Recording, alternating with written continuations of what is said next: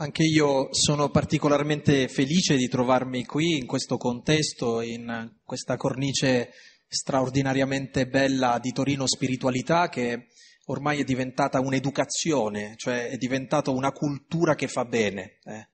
E quindi sono felice di poter essere qui questa sera a condividere un pezzettino di questa esperienza, di questa educazione. E eh, come abbiamo ascoltato, in realtà eh, il centro di questo nostro dialogo, di questa nostra eh, riflessione avrà come filo conduttore l'ultimo libro di Massimo Ricalcati, che tocca un personaggio, ma in realtà un libro della Bibbia molto strano, davvero un libro inciampo, diciamo. Se solitamente nel nostro immaginario siamo abituati a pensare alla fede, anche quindi ai racconti biblici, il libro sacro, eh, solitamente pensiamo questo perché la Bibbia non la leggiamo. Eh, se leggessimo la Bibbia ci accorgeremmo di come la Bibbia è piena di contraddizioni, è piena di storie, di storie difficili, di storie che a volte eh, non hanno il lieto fine della nostra immaginazione, ma in fondo attraverso queste storie umanissime, piene di difetti e di storture, eh, eh, eh, si, si, compie in qualche modo la storia della salvezza, cioè la storia della salvezza passa attraverso eh, eh, queste storie che sono difficili a volte anche da poter accogliere dentro la propria vita, ma fanno da specchio un po' alla nostra esistenza che quasi mai è lineare, che quasi mai è, è liscia. E questo libro di Giobbe in realtà è un libro destabilizzante perché in fondo ha come scopo quello di demolire, eh, Massimo Recalcati lo dice molto bene nel suo testo, di, di demolire un po' il nostro immaginario e la nostra tendenza teologica a costruire uno schema che possa spiegare tutto. Tante cose si riescono a spiegare con una logica, la teologia appunto è una logica che noi applichiamo anche a Dio ma ci sono delle cose invece che mettono in crisi la logica e soprattutto mettono in crisi la logica che ha a che fare con Dio. E per quanto questo è spaesante, destabilizzante, è anche una buonissima notizia.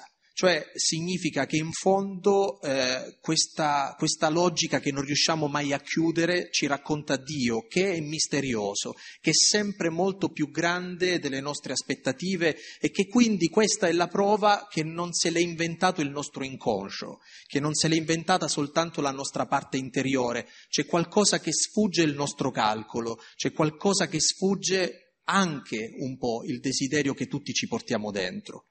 E eh, veder demolito un po' l'immagine di un Dio e vedere questa demolizione che passa attraverso un'esperienza drammatica che tante volte noi facciamo dentro la nostra vita, o in maniera diretta o perché forse eh, l'abbiamo incontrata, soprattutto in questi ultimi mesi, i mesi della pandemia, del coronavirus quando si affaccia nella vita delle persone la sofferenza e quando questa sofferenza profuma di non senso, quando questa sofferenza sembra una, soffer- una sofferenza che non ha nessun significato, che non possiamo collocarla eh, per spiegarla in qualche modo. È una lettura troppo semplicistica pensare che in fondo quando viviamo queste tragedie, tragedie che poi hanno toccato in maniera planetaria un po' tutto il mondo, viviamo queste tragedie ed è semplicistico pensare che è semplicemente Dio che castiga, Dio che vuole metterci davanti al nostro peccato, che vuole eh, far emergere semplicemente i nostri limiti, la nostra mediocrità.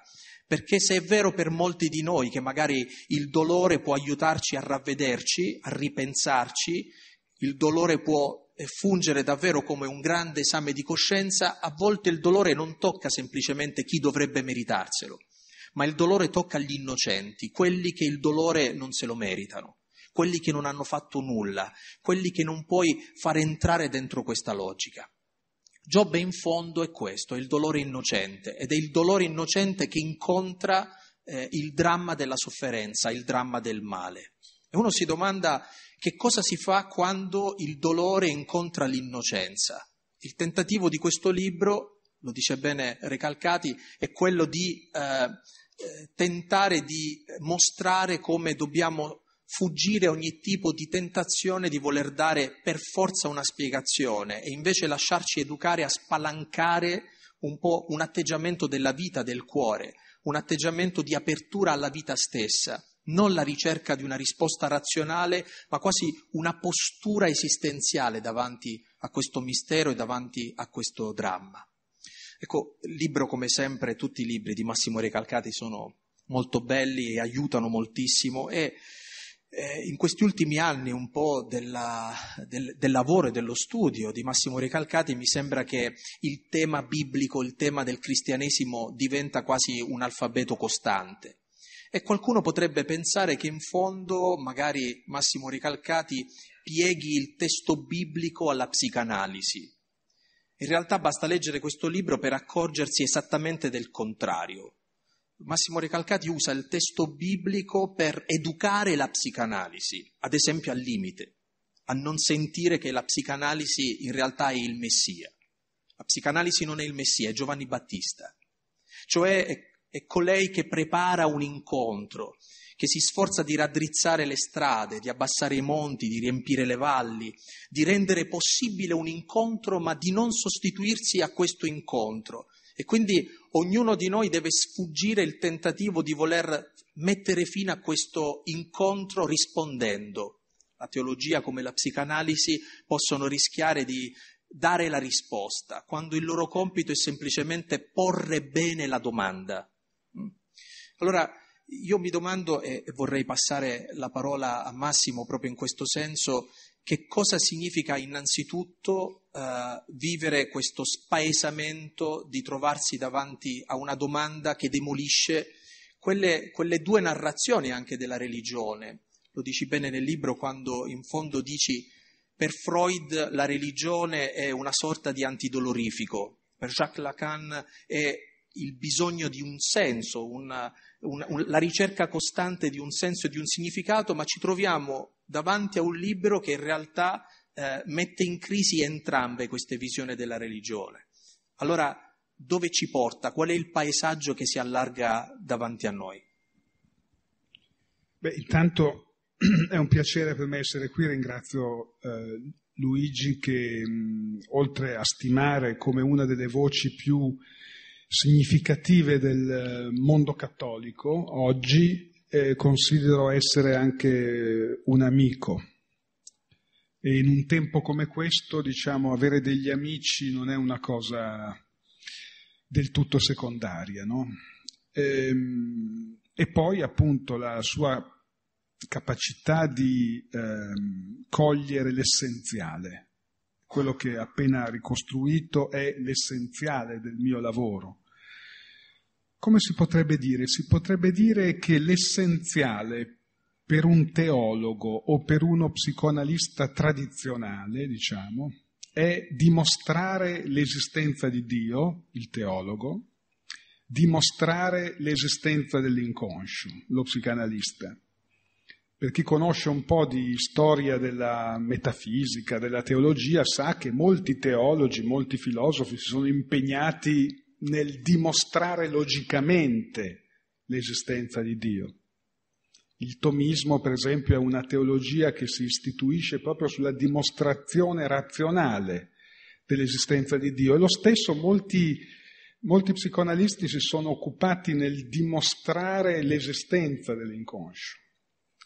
Invece il punto, se posso dire così, eh, non è tanto quello di dimostrare l'esistenza di Dio. Nel libro di Giobbe il problema della dimostrazione dell'esistenza di Dio non è toccato. Il problema vero che investe sia Dio che l'inconscio è se Dio risponde, se l'inconscio risponde. Cosa vuol dire se Dio risponde? E l'esperienza abissale che fa Giobbe in questo libro e che fa Gesù di Nazareth nel Getsemani e sulla croce è l'esperienza dell'assenza di risposta. Cioè Dio non risponde, Dio si dà come un buco, come un'assenza, come una lontananza. Al tempo stesso, nella psicoanalisi noi sappiamo che l'inconscio è innanzitutto un effetto. Non si tratta tanto di dimostrare metapsicologicamente la sua esistenza, ma l'inconscio produce effetti. Questo è il suo modo di eh, rispondere all'interrogativo dell'umano. Ma se rimaniamo al testo di Giobbe, noi vediamo che Dio non risponde nel momento più cruciale, Qual è il momento più cruciale nella nostra vita eh, di uomini? È il momento del grido, no? del grido che sorge dalla sofferenza. Giobbe è appunto innanzitutto un grido. Ed è un grido perché la sua vita, il suo corpo è attraversato dal dolore. Giobbe perde tutto, tutto ciò che ha. Perde la salute del proprio corpo, perde i suoi affetti più cari, perde tutti i suoi averi e si riduce ad essere un grido. Questo eh, grido è l'infanzia della preghiera, è la radice ultima della preghiera. E come ho detto questa mattina si potrebbe costruire una triade tra il grido, la preghiera e la parola che sono tre esperienze accomunate dallo stesso denominatore, il grido, ma già il grido di un bambino al tempo della sua venuta al mondo, no? La preghiera, gli esseri umani hanno sempre pregato, dall'origine.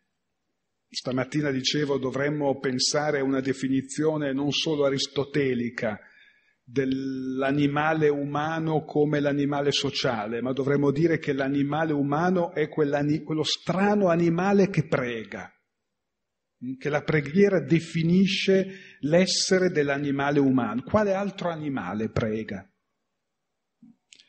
E la parola che trova la sua radice ultima nella preghiera, perché la parola cosa sarebbe la nostra parola senza un destinatario? Senza qualcuno che l'ascolta. Allora la domanda di Giobbe, riportata alla sua essenza, è Dio ascolta la mia invocazione, ascolta il mio grido o il mio grido è destinato a cadere nel vuoto? Mm. Allora noi qui ci troviamo di fronte a una biforcazione che Luigi Picoppo ha già diciamo, introdotto, no? eh, da una parte una teologia della risposta, che ci spiega che Dio risponde sempre al nostro grido, eh, perché il mondo è una sua creazione, perché Dio è dappertutto nel mondo. E dunque, per esempio, Dio, la provvidenza, governa le sorti del mondo. E se, pro, se portiamo le conseguenze queste idee, allora dovremmo sposare una teologia della risposta, una teologia, per esempio, della maledizione, il suo paradigma, tra i tanti che potremmo scegliere, sono quelle delle piaghe d'Egitto, sono quelle di Noè. Perché la storia di Noè non fa una piega per certi versi, no? Gli esseri umani si sono allontanati dalla legge di Dio, il giusto ha rispettato questa legge, Noè, il giusto viene salvato, il resto dell'umanità viene annientato l'umanità ricomincia dal giusto. Il diluvio è la manifestazione della potenza e del giudizio di Dio, che discrimina i dannati dai salvati, i buoni dai cattivi. Non fa una grinza dal punto di vista teologico questa rappresentazione della legge eh, come giudizio che discrimina appunto il bene dal male. Noè è salvato perché Noè ha compiuto il bene. La generazione del diluvio è annientata perché ha dissipato la propria vita. Ma lo scandalo di Giobbe è esattamente appunto quello di ribaltare, di problematizzare questo paradigma, il paradigma Noè, il paradigma della teologia della maledizione. Chi viene colpito? Chi diventa bersaglio di Dio? Il giusto, il santo, colui che ha rispettato la legge, cioè Giobbe. E qui si apre allora il grande problema, no? Perché? Perché eh, l'innocente può essere fustigato a morte dalla legge di Dio. È questa legge la legge di Dio? Potremmo dirci, no? Potremmo chiederci, è questa legge la legge che si accanisce contro Giobbe, la legge di Dio? Allora, dal mio punto di vista, e poi ridò subito la parola a Luigi, il testo biblico è attraversato, diciamo così, da, una, da due diverse rappresentazioni della legge. Io parlo di una scissione interna alla legge. Abbiamo da una parte la legge che trova il suo paradigma in Mosè, nel Deuteronomio, cioè la legge che premia colui che fa il bene e danna e punisce colui che fa il male. C'è questa legge, la legge che ispira anche il decalogo fondamentalmente, e poi c'è una legge, un'altra legge che non è retributiva, che non si fonda su un principio di equivalenza. Tanto è il male che hai fatto, tanto è il castigo che ricevi. Tanto è il bene che hai fatto, tanto è eh, la benedizione, la gratificazione che ricevi. Ma è una legge che sovverte, sovverte la legge della retribuzione. E questa legge è un'altra legge. Che tipo di legge è, appunto? Ma adesso questo è anche un punto interrogativo, no? Nel testo di Giobbe si tratta di pensare a due leggi e a due immagini di Dio. Da una parte c'è il Dio del patto, che è il Dio di Mosè, se volete, e dall'altra parte c'è un altro Dio più misterioso, impossibile da ridurre appunto ad una logica, anche se teologica, e questo altro Dio non è il Dio del patto, ma è il Dio della creazione. Allora, il Dio della creazione è un Dio che oltrepassa la possibilità umana della lettura, della spiegazione. È un Dio che non, che non rientra nello schema logico della teologia della retribuzione, ma è un Dio del mistero, del miracolo del mondo. Allora, quando per esempio alcuni autori che io amo molto, tipo Bonhoeffer, riflette sul tema della creazione, al di là che noi ci crediamo o meno, Dio ha davvero creato il mondo, non è questo il punto. Soffermiamoci sul tema della creazione. C'è l'evento miracoloso del mondo. L'evento miracoloso del mondo. Ecco, questo evento è un prolungamento della potenza di Dio o è un evento che Dio dona, diciamo così, all'uomo e che resta a partire da questa donazione senza Dio, cioè nella sua libertà, nella sua esistenza differente, eterogenea perché altrimenti sarebbe possibile il male, il dolore, l'olocausto, la Shoah? Perché sarebbe stata possibile se Dio fosse nel mondo, se Dio go- governasse la legge del mondo? Dio dona il mondo, il mondo si allontana da Dio, il mondo è senza Dio, perché è l'uomo che lo abita. E questa esperienza di una eterogeneità così profonda, così abissale tra il creatore e la creatura è l'esperienza di Giobbe. E, ma non voglio anticipare troppo, la parte conclusiva del libro è la parte in cui appunto il Dio della creazione si svela e mostra a Giobbe i limiti del suo sguardo. Non si può spiegare il miracolo dell'evento del mondo. Giobbe è costretto a fare i conti con i limiti della propria capacità di lettura di questo evento. Questo evento lo oltrepassa. Mm? Ed è interessante, ma non voglio poi anticipare eh, alcune cose che magari dirò dopo, ed è, ed è interessante come Giobbe entra in rapporto all'evento eh, illeggibile in fondo della creazione del mondo, che non è quello del paradigma Noè, non è quello della teologia della risposta, non è, non è quello della teologia retributiva. Concludo e poi veramente ehm, ti ridò la parola. C'è un passaggio del libro che in modo, mm, per fare un esempio di che cosa significa in fondo il passaggio dalla teologia retributiva ad una altra uh, postura spirituale, ehm, il passaggio dalla teologia della maledizione a un'altra forma di rappresentazione della legge di Dio. È un passaggio che cito da, dalla peste di Camus. In questo passaggio, voi sapete, La peste di Camus è stato uno dei romanzi più letti, diciamo, in questi ultimi tempi per ragioni evidenti. È la storia di un'epidemia che travolge una piccola città e ci sono due prediche in questo testo che il pastore della città tiene. Nella prima predica, di fronte all'esordio del morbo e alle prime morti, il prete dal pulpito dichiara che la peste è la frusta di Dio che si abbatte sui sugli uomini che hanno disatteso la sua legge. Come dire, i malvagi vengono colpiti brutalmente dalla legge di Dio in quanto malvagi. E dunque la peste è un segno, ecco il punto, un segno della provvidenza. Come le ulcere apparse nei corpi degli egiziani erano un segno della potenza e della provvidenza di Dio.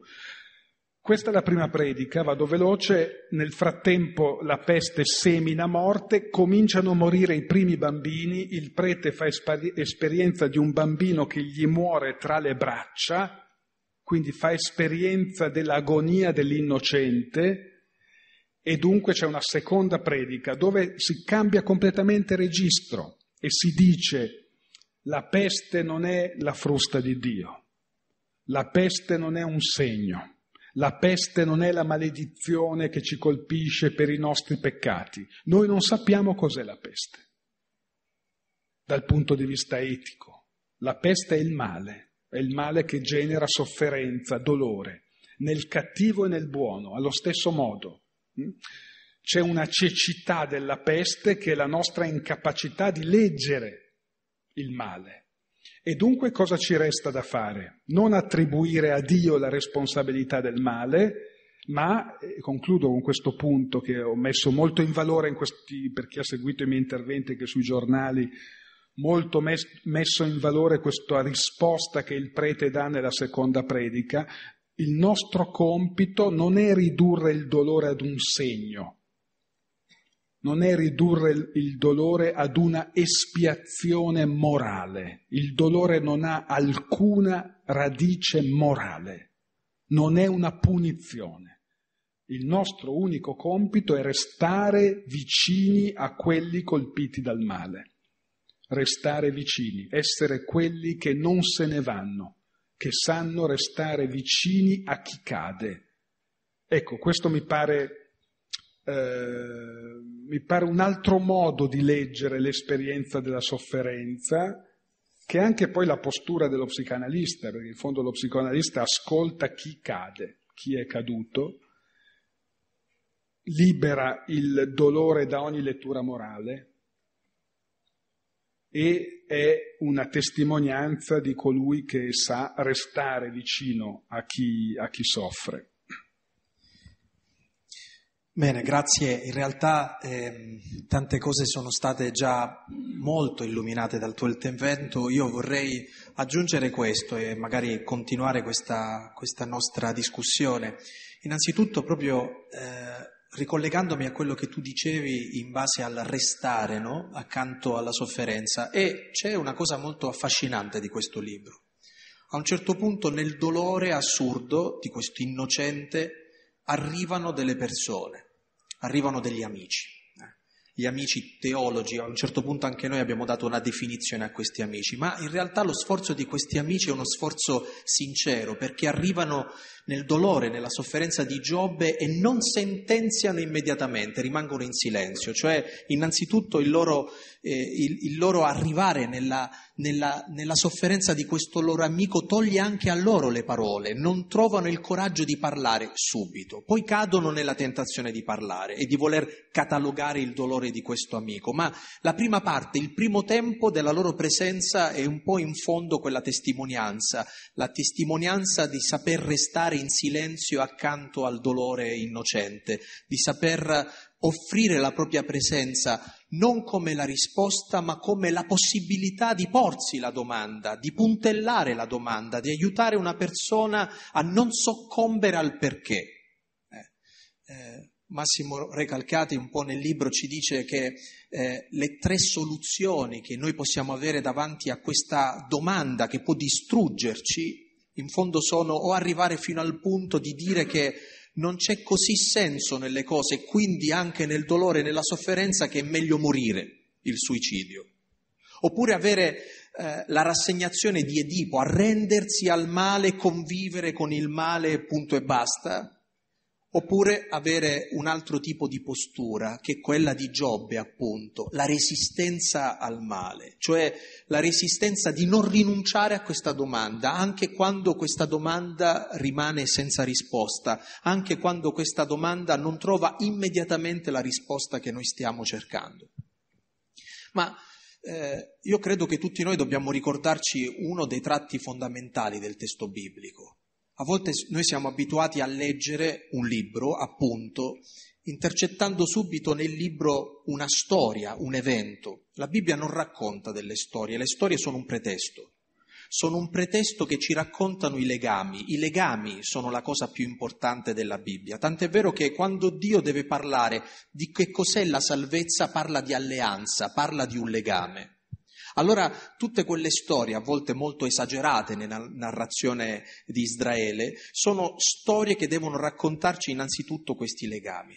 Allora, se da una parte il testo biblico è messo lì per illuminare i legami e per dire a ciascuno di noi che dobbiamo rivolgerci non tanto a quello che ci succede, ma ai legami che ci sono dentro la nostra vita e che possono rendere possibile o meno l'umanizzazione di quello che uno sta vivendo, cioè la possibilità di poter resistere senza cadere nella morte o in una rassegnazione che può vestirsi anche di religiosità ma che non ha niente a che fare con quello che eh, il messaggio di Gesù soprattutto dice a ciascuno di noi e la testimonianza di Giobbe ci ricorda. Se da una parte c'è questo, dall'altra c'è un'altra colonna importante della narrazione biblica. Di Dio si dice non ti farai immagine alcuna. E questo eh, si scontra dentro di noi col desiderio sempre di rappresentazione, di simbolizzare, di disegnare, di avere un punto di riferimento. Sappiamo che di Dio non possiamo farci nessuna immagine, ma è più forte nostra, eh, di, di, di questa nostra informazione il desiderio di disegnare Dio anche quando nel disegno di Dio quel Dio non è il giudice lontano, il giudice che punisce, ma questo Dio è padre. Ecco, questa è l'immagine che ci dà ad esempio Gesù. La rivelazione di Gesù è sapere che se noi vogliamo sapere qualcosa di questa immagine impossibile, questa immagine impossibile è un padre, ma un padre che viene ancora una volta cancellato nell'ora della croce. Gesù non l'avverte più come un padre, ma come qualcuno di lontano. Torna la parola Dio prima che torni ancora una volta la parola padre con un atto di fiducia, di abbandono. Eh, scendere nell'abbraccio di questo padre che sembra lontano, assente. Credo che questa sia un'indicazione preziosa per ciascuno di noi. Quando la sofferenza entra dentro la nostra vita, la prima cosa che fa questa sofferenza è mettere in discussione ciò che noi abbiamo disegnato dentro di noi di Dio. Ma questo non significa che Dio non esiste, significa che dobbiamo essere sempre disposti ad avere questa cifra nel cammino di fede, quella di eh, renderci conto che la nostra povertà radicale è quella di non poter mai fare fede in un idolo, anche quando questo idolo dice cose belle, anche quando questo idolo è autorizzato, anche quando questo idolo magari eh, non è spietato, non è subito nell'ottica sacrificale. Dobbiamo sempre rinunciare a questo tipo di immagine.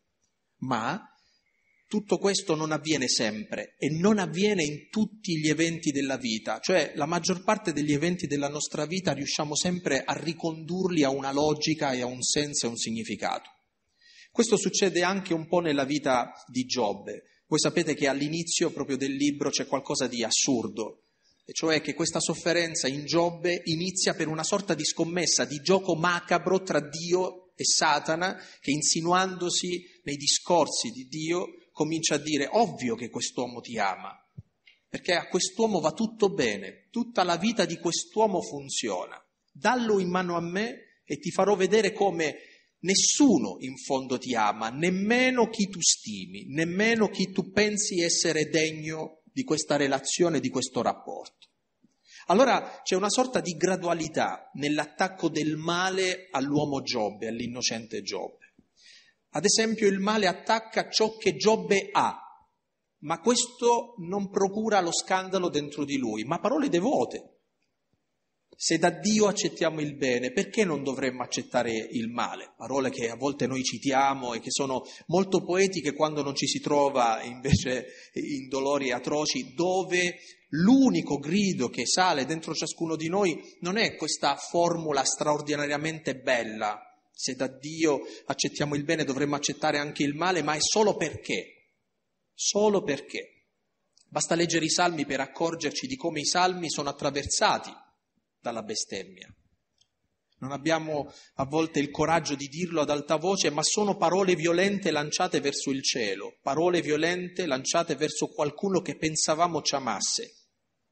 Nostro scudo e baluardo, dicono alcuni salmi. E poi tu ti accorgi che Dio non è più uno scudo e un baluardo, non è più per te, ma sembra, ecco un'altra cosa che eh, Massimo mette in risalto nel suo testo, non è solo assente, è contro.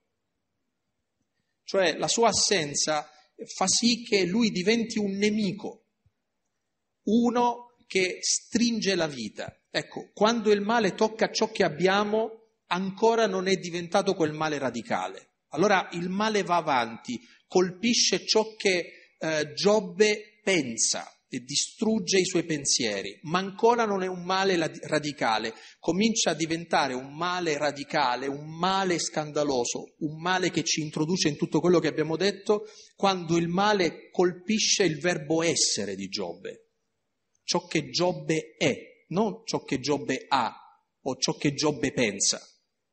Possiamo anche rinunciare a quello che abbiamo e abituarci a vivere senza quello che abbiamo. Possiamo anche cambiare idea nella vita, ma quando viene messa in discussione eh, tua, il tuo verbo essere, chi tu sei, il male cancella questa domanda. Chi sei in realtà? Chi sei tu? Che senso ha appunto la tua vita in tutto questo? Allora eh, mi verrebbe da dire che in fondo ciascuno di noi eh, non può semplicemente eh, pensare che questo itinerario che Giobbe ci offre sia qualcosa che si possa fare seduti eh, su un tavolino o riflettendo, ma capendo che arriva un momento della nostra vita in cui ciò che è in discussione in fondo è questa domanda, chi sono io? E chi sono io in rapporto a qualcuno?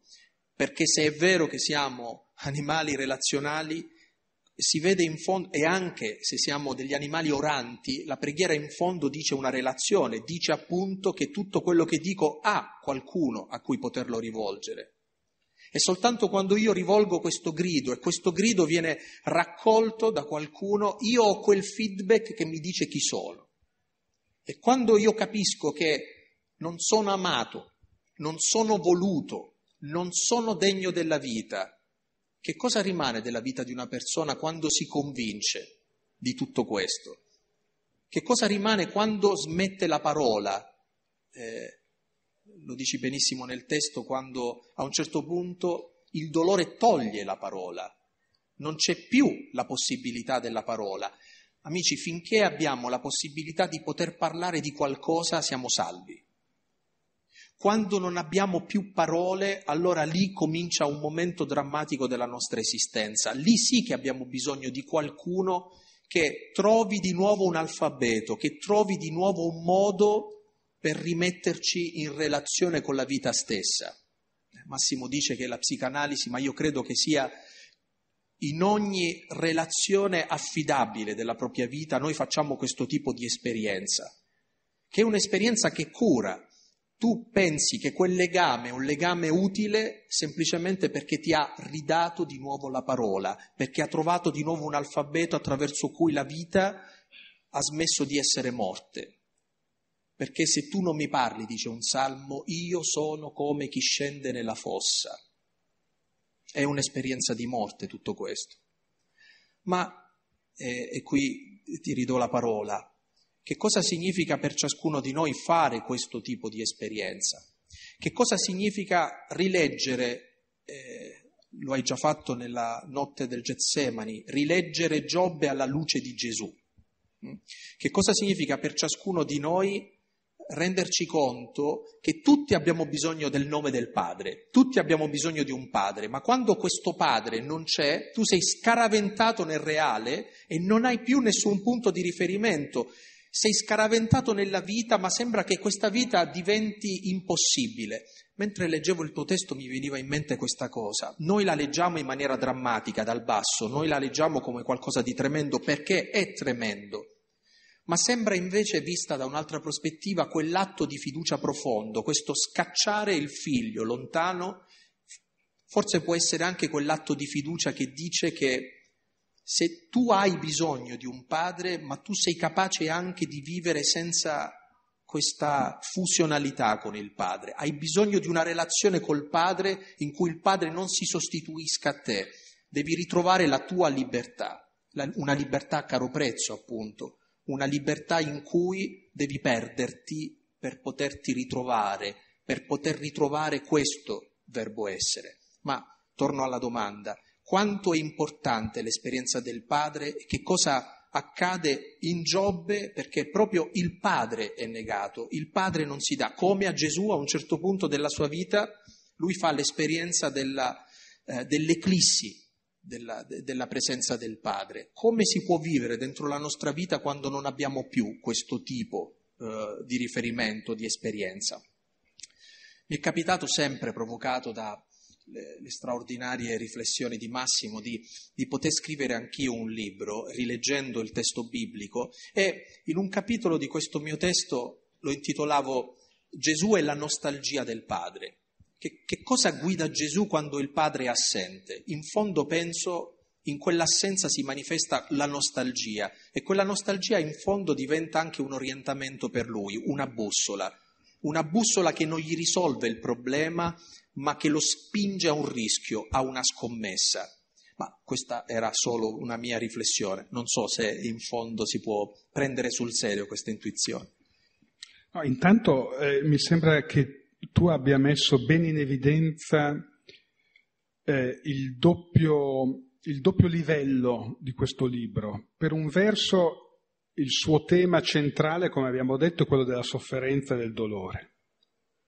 La sofferenza e il dolore sono esperienze che mettono in luce la natura non divina dell'umano, che costringono il nostro narcisismo ad abbassare le ali, che annunciano il destino mortale di ciascuno di noi, no? Il dolore e la sofferenza restringono la nostra vita, come accadrà ancora più radicalmente con l'esperienza della fine.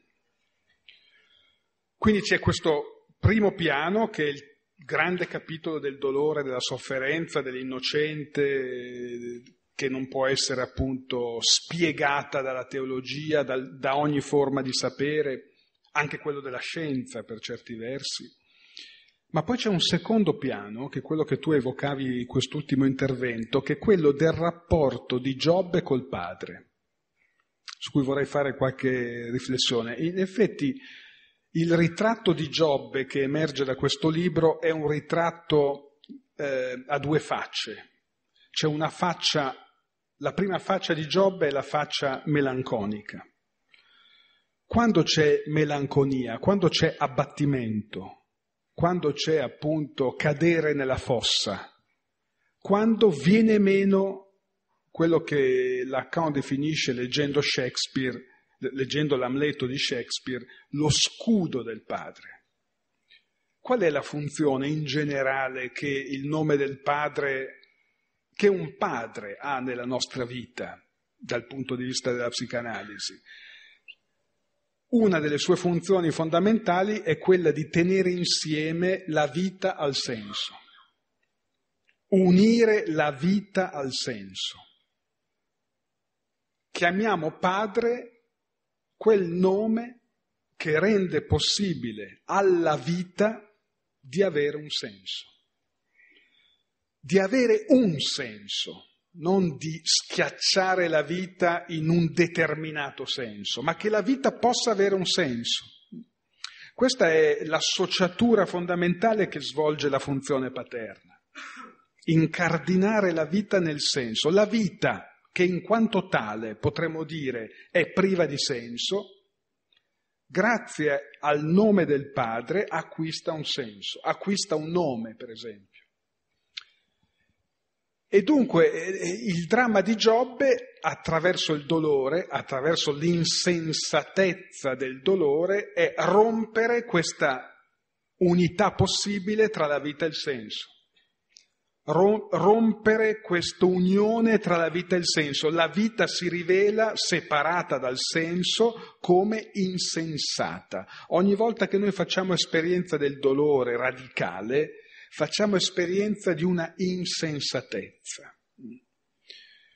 In questo senso, prima dicevo, Giobbe libera il dolore dal senso, lo libera da una lettura morale del dolore. Il dolore non è un segno, non è un segno. Lacan dice il dolore assomiglia al peso di una pietra. Non c'è senso nel peso di una pietra, c'è solo il peso. Allora, quando il padre viene meno, quando Dio appunto si ritrae nel silenzio, il senso si dissocia dalla vita. È l'aspetto melanconico di Giobbe. Nudo e rasato, il proprio corpo cade nelle ceneri, nel non senso del dolore e della sofferenza. Ma al tempo stesso il nome di Giobbe, come ho fatto notare anche attraverso altri contributi della lettura di questo libro, il nome di Giobbe nella lingua ebraica significa Giobbe, significa dov'è il Padre. Quindi Giobbe porta nel suo nome la domanda rivolta al Padre. Dov'è il Padre? Quindi fa esperienza melanconica della perdita del padre e dunque della dissociazione tra il senso e la vita. Ogni volta che c'è, lo dico nei modi più semplici possibili, ogni volta che c'è in noi esperienza depressiva, significa che la vita si allontana dal senso, che la vita cade fuori dall'ordine del senso. Non riusciamo più a dare senso alla nostra vita. Apro una parentesi, la chiudo subito. Mai come in questo tempo abbiamo fatto esperienza di questa caduta nelle nuove generazioni. L'aumento delle depressioni giovanili è stato in questo anno e mezzo un fenomeno veramente epidemico di cui noi psicanalisti abbiamo potuto vedere bene le forme, le manifestazioni anche più acute. La vita si dissocia dal senso. La pandemia è stata un'esperienza di morte diffusa che ha mostrato che lo scudo del padre, come dice Lacan, lo scudo del padre non è mai sufficiente a proteggere del tutto la nostra vita. Da una parte dunque il volto melanconico di Giobbe che fa, fa esperienza della caduta nella fossa, ma dall'altra abbiamo il secondo ritratto, Giobbe come uomo di lotta. Giobbe è un uomo che lotta. Giobbe è una figura della lotta. Possiamo dire Giobbe è una figura della resistenza. Non è per niente paziente come è stato, è stato descritto, hai la pazienza di Giobbe. No. Giobbe è un po' come i pazienti della psicanalisi che sono radicalmente impazienti, no? Giobbe non è affatto un paziente, Giobbe è impaziente, non è il simbolo della vita rassegnata, Giobbe è un lottatore. Lotta. Lotta con chi? Ecco il paradosso, no? Non lotta con Satana, lotta con Dio.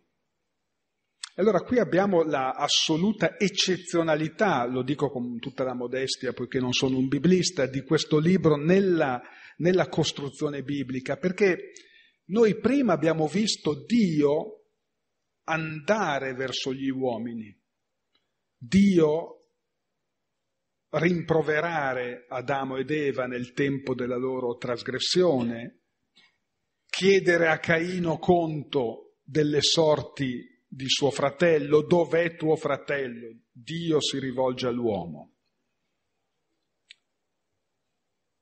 E invece in questo caso noi abbiamo un uomo nudo e rasato, caduto nella cenere, che si rivolge a Dio che vuole vedere in faccia, come si diceva prima, faccia a faccia, che vuole incontrare Dio per chiedergli ragione di tutta questa sofferenza. Quindi, come dire, è vero, lo ricordava Luigi, il destino di Giobbe non è il destino annunciato nel saggio del Sileno ripreso da Schopenhauer e Nietzsche, no? se la vita è dolore, l'importante è che duri il meno possibile.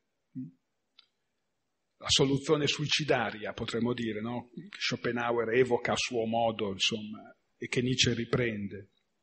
E non è nemmeno la soluzione tragica nel senso della inesorabilità de, di un tempo che ritorna sempre su se stesso, Edipo, dove tutto è già scritto all'inizio.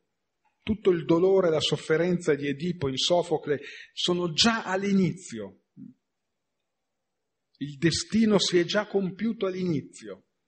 Ecco, no, noi abbiamo nel testo biblico sempre la possibilità di una sorpresa, di un'apertura, io direi di una grazia. E la forma della grazia in questo libro è che Dio appare.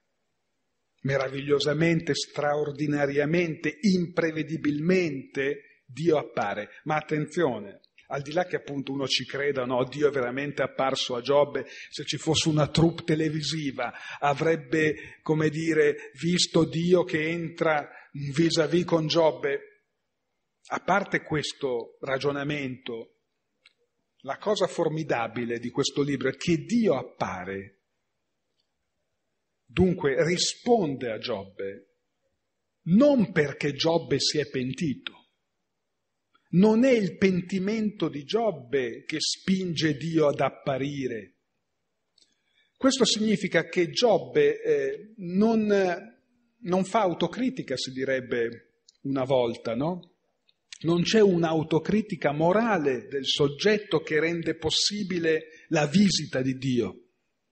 Al contrario, questo trovo straordinario in questo libro. Dio lo incontra perché Giobbe non si pente, perché Giobbe non cede, perché Giobbe è un uomo di lotta e, in, e incontrando Giobbe Dio in qualche modo rimprovera gli amici dicendo gli amici ti hanno spiegato male, hanno detto di me delle cose che non coincidono con quello che io sono, cioè hanno fatto una lettura morale della legge.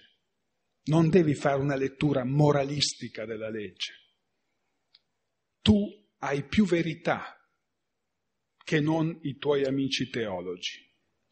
E qual è la tua verità? E perché Dio gli va incontro? Per la, per la, prima, credo, poi Luigi mi correggerà, l'unica volta nel testo biblico abbiamo questo veramente faccia a faccia di Dio con l'uomo, ma questo grazie al fatto che Giobbe rifiuta il pentimento. Non ha niente a cui pentirsi. Ma nella misura in cui rifiuta il pentimento e non domanda la salvezza, perché Giobbe non domanda la salvezza, domanda la verità. È la stessa cosa che accade in psicanalisi. Un paziente guarisce quando non domanda la guarigione, quando domanda la verità. È grazie alla verità che guarisce, ma se continua a domandare la guarigione non guarisce. Cioè l'irruzione della grazia va al di là della domanda di salvezza. Giobbe si salva perché non chiede di essere salvato. Questa è la sua forza. Giobbe riceve la grazia perché ha fede, continua ad avere fede contro ogni evidenza, contro ogni evidenza.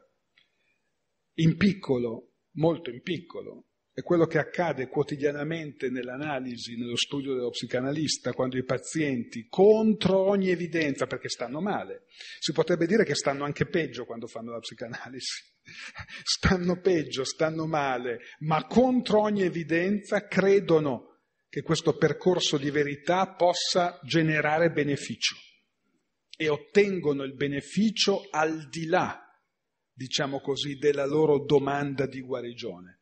Questo mi pare un punto che a me colpisce e è un punto che Lacan riprende in qualche modo, eh, è un ponte che costruisco io evidentemente, non è detto che Lacan l'abbia avuto nella testa, però quando Lacan dice in psicoanalisi sempre la guarigione è un effetto in sovrappiù. Questa parola sovrappiù Il testo biblico lo tradurrebbe il Paolo, per esempio, con la parola sovrabbondanza. C'è qualcosa in più che scardina la teologia retributiva dell'equivalenza, qualcosa in più. Dio che scende, diciamo, dal suo piedestallo a confrontarsi faccia a faccia con l'uomo, è una sovrabbondanza, è qualcosa in più, è qualcosa che non potevamo prevedere. Lacan dice nell'analisi l'esperienza della guarigione avviene in sovrappiù, che significa come nell'ordine di una grazia. Il paziente lavora nel suo percorso analitico, ricerca affannosamente la sua verità, ma è proprio quando cede le armi che raggiunge questo sovrappiù. E questo mi pare un punto di contatto che conclude, tra l'altro, la vicenda di Giobbe di straordinario interesse per la psicanalisi e per la, la spiritualità biblica. Piacerebbe che la tua parola fosse l'ultima, quindi io dirò semplicemente una penultima parola, hm? riagganciandomi un po' a quello che... No, no, no, no. concludi. No, no, no, no.